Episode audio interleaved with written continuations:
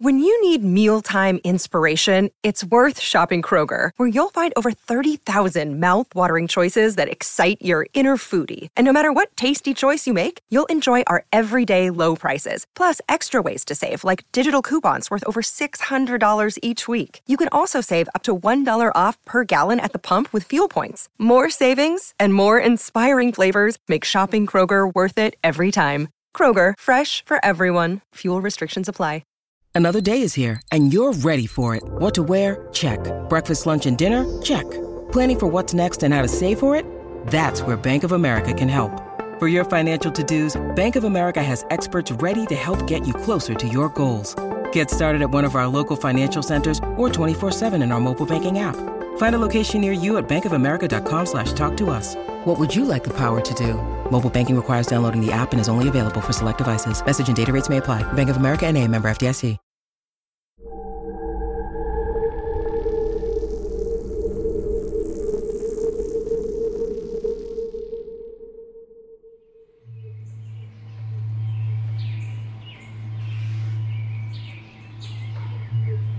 Today, Natchez, Mississippi is one of America's oldest surviving settlements.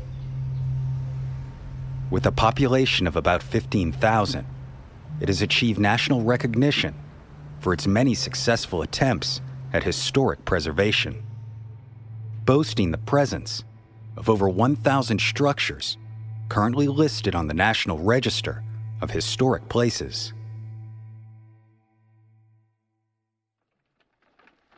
But in the early 19th century, the city of Natchez was a bustling port and key location in the Old Southwest's flourishing cotton economy, a direct result of the settlement's strategic placement on a bluff overlooking the Mississippi River, chosen by its French founders in 1716.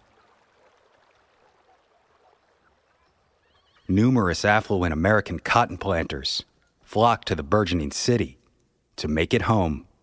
And by the beginning of the Civil War, there were more millionaires per capita in Natchez than any other city in America.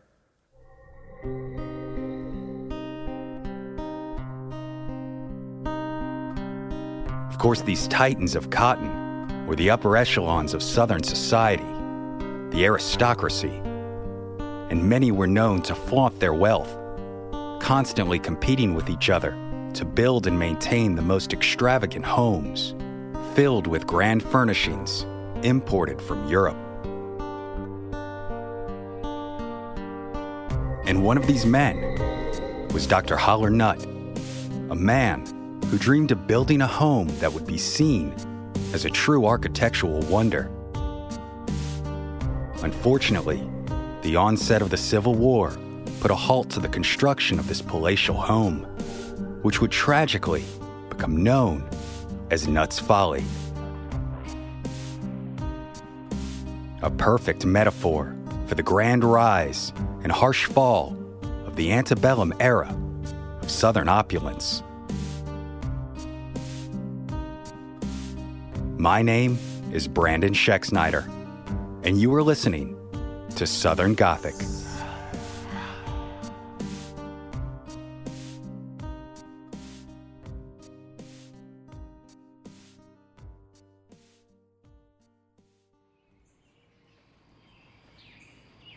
Dr. Haller Nutt was born at Laurel Hill Plantation in Jefferson County, Mississippi on February 17, 1816. He was the son of physician and planter Dr. Rush Nutt and Eliza Kerr.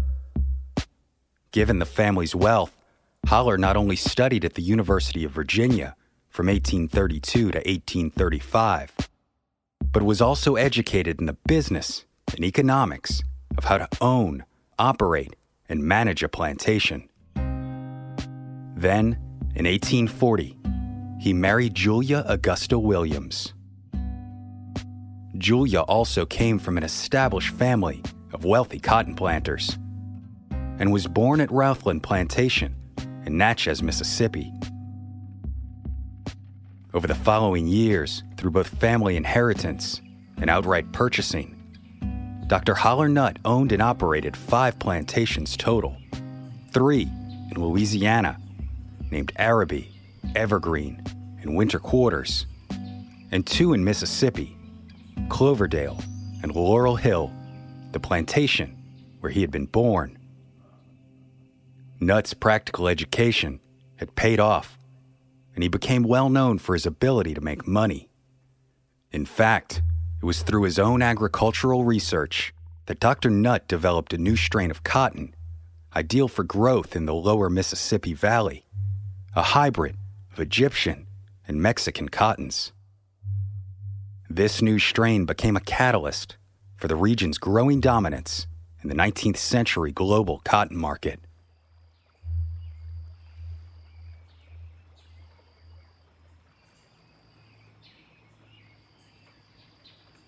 Then, in the late 1850s, Haller Nutt purchased land in his wife's hometown of Natchez, Mississippi, where he planned to use this considerable wealth to build a grand mansion where he and Julia's growing family could reside. Unfortunately, the architectural wonder that Dr. Nutt had planned would never be entirely completed.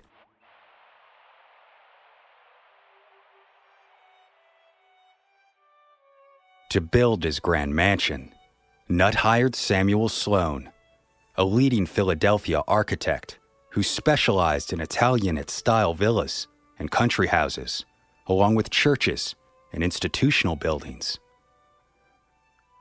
Sloan was also the author of several architecture books, one of which Nutt was known to have owned, The Model Architect, published in 1852 and included an illustration of a grandiose octagonal house called the Oriental Villa.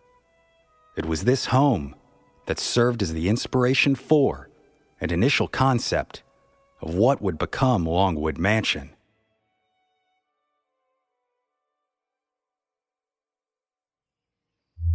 The residence was designed to be four stories tall with a basement and featured a large octagonal shaped hall, complete with an ornamental fountain to serve as the centerpiece for the likewise octagon shaped building.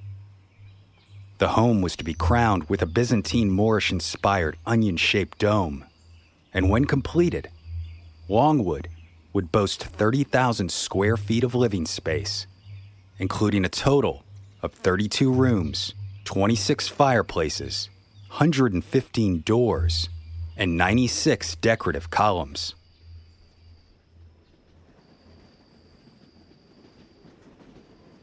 Sloan made two trips to Natchez in January and May of 1860 to discuss the planned structure and requirements for building. By February, bricks were being made on site in preparation. And in March, workers consisting of 15 men and 8 boys began tearing down the old house that previously stood on the property before excavating the ground for the new mansion's foundations.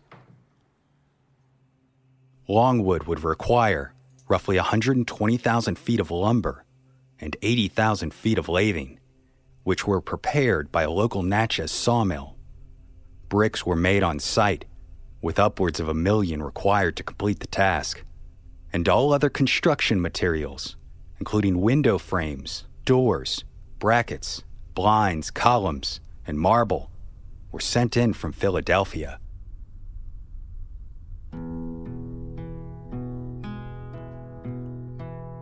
By March 1860, Samuel Sloan's architectural plans were completed, and the design of Longwood was even larger and more ornate than the Oriental villa which had inspired it. Addison Hutton, a carpenter from Philadelphia, was hired to oversee the project, and over the next few months, hired artisans arrived in Natchez to begin work. Unfortunately, progress on the mansion did not last long and would soon be halted.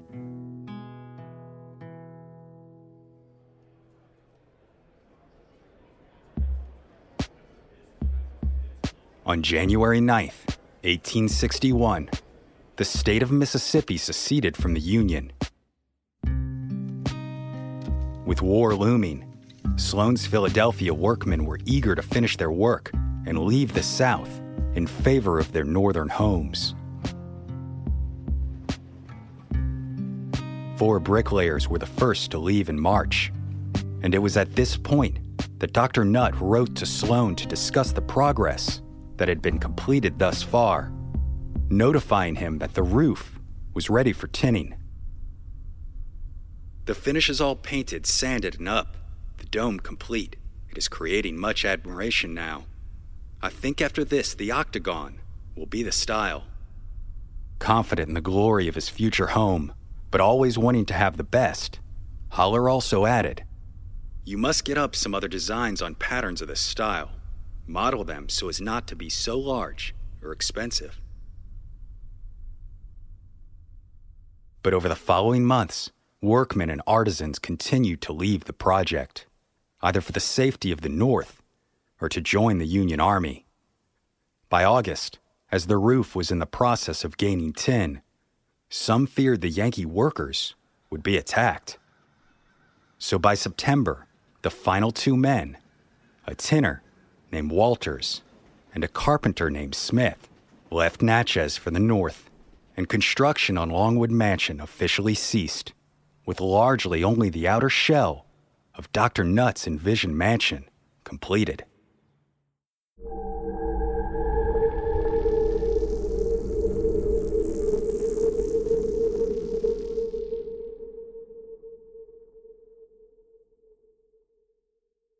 Want to learn how you can make smarter decisions with your money? Well, I've got the podcast for you.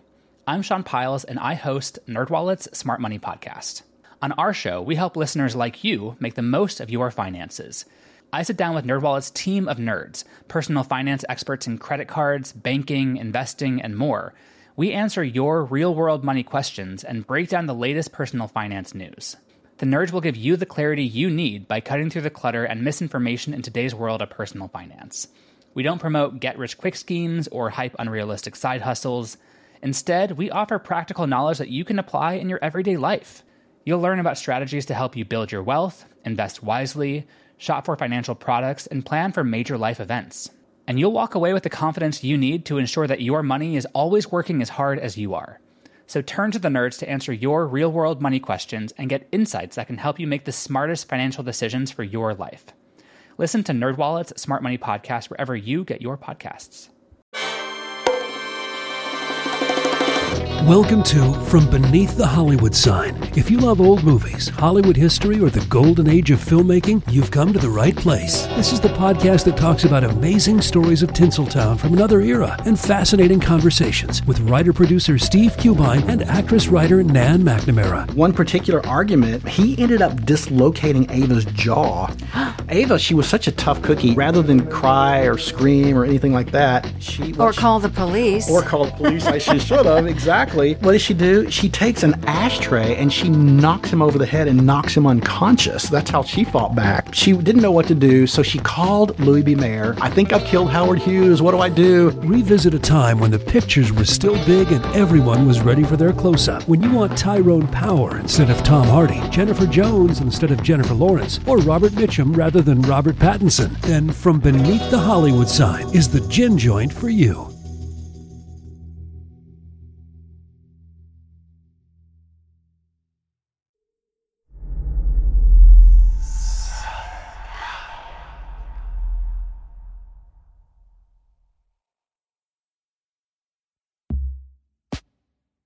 Next year in an effort to make the home usable for his family anyway.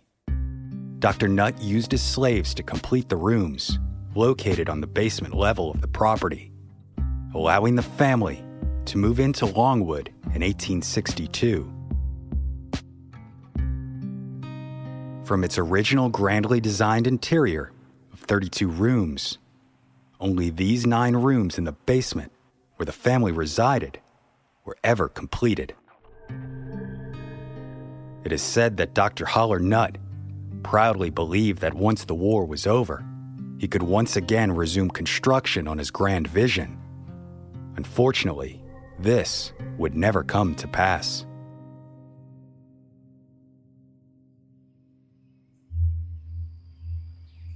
It's estimated that prior to the war, in 1860, Dr. Nutt was making a net profit of $228,000 from his various agricultural enterprises. He owned approximately 43,000 acres of land, including his five plantations, which were worked by approximately 800 slaves. Altogether, his total assets are estimated to be about $3 million, roughly 93.5 in today's currency. But in spite of Dr. Nutt's education, business acumen, and extensive wealth, nothing could save him from the impact of the Civil War. The physical destruction wrought on his numerous properties and plantation fields, along with the expropriation of supplies by both the Union and Confederate armies, caused a significant cash flow problem. And this limitation of readily available funds resulted in foreclosure on Nutt's plantations across the river in Louisiana. Being a careful businessman, he took note of each and every asset lost as a result of the Union Army, hoping that one day these records, as well as his continued loyalty to the Union, would give him the opportunity to receive reparations from the United States government. Among the assets listed was much of the furniture intended to fill Longwood. The wealthy family purchased numerous high end items from countries across Europe these purchases were then shipped across the Atlantic to make their way up the Mississippi River by steamboat to Natchez. But the war brought with it port blockades and shipment seizures along the delivery route. Thus, numerous goods never arrived at their destination. So the completion of Dr. Haller Nutt's grand vision seemed less and less likely with each passing month, and his unfinished mansion became derisively known around the city of Natchez as Nutt's Folly.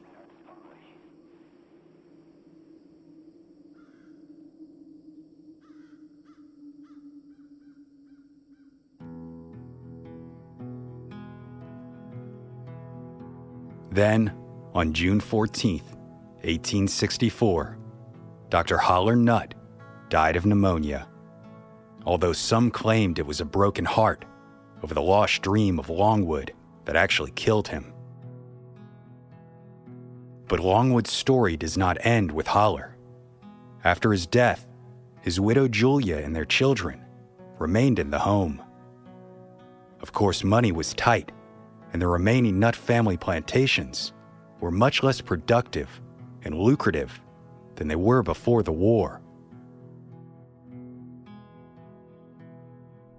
so Julia was eventually forced to sell off her late husband's property, piece by piece, in order to care for her children and pay taxes on the estate where she lived for three more decades until her death in 1897. Over the course of her life, Julia fought hard to receive reparations for the family's losses in the war, and even made an attempt to complete Longwood but no additional construction commenced, and Julia Nutt was unable to fulfill her husband's vision.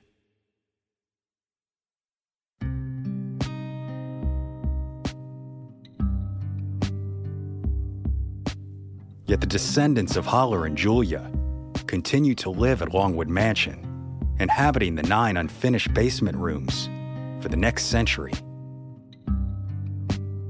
It was not until the 1960s that Longwood would leave the Nutt family. For years, the property had been a struggle to maintain financially, and as a result, the unfinished structure had begun to show signs of age and neglect.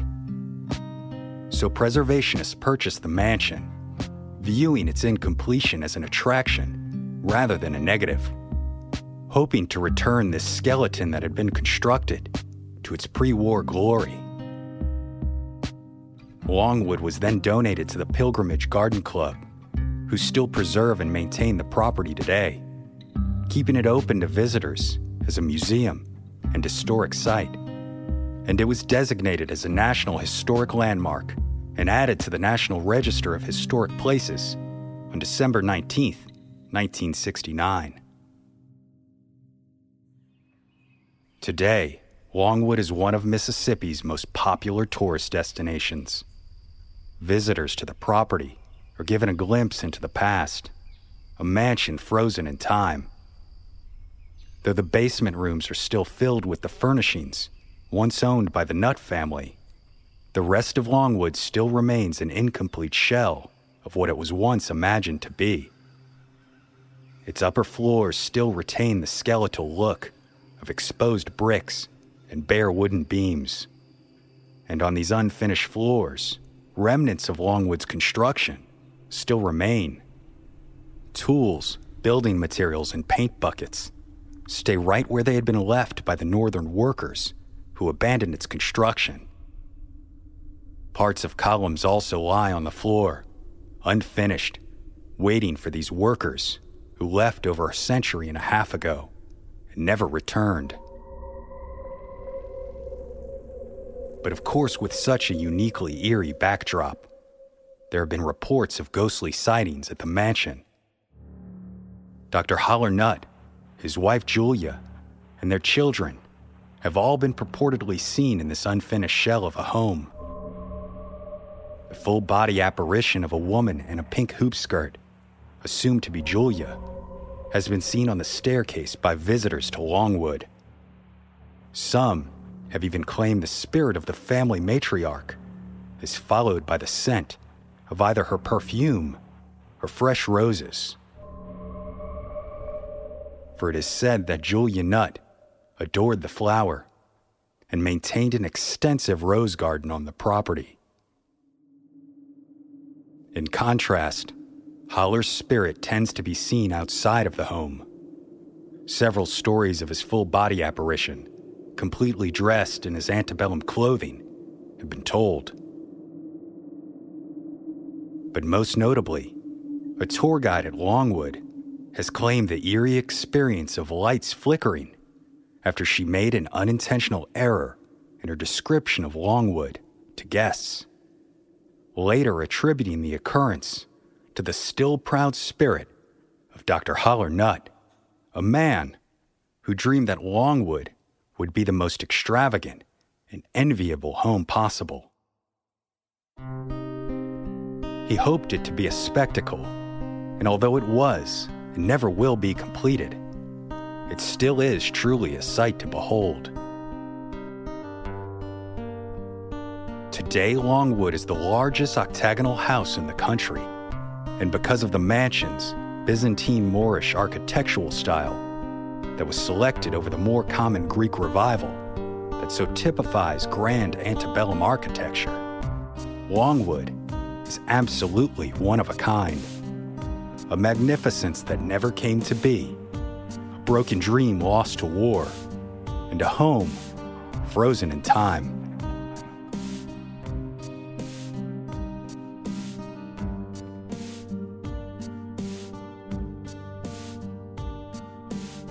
My name is Brandon Schexnayder, and you are listening to Southern Gothic.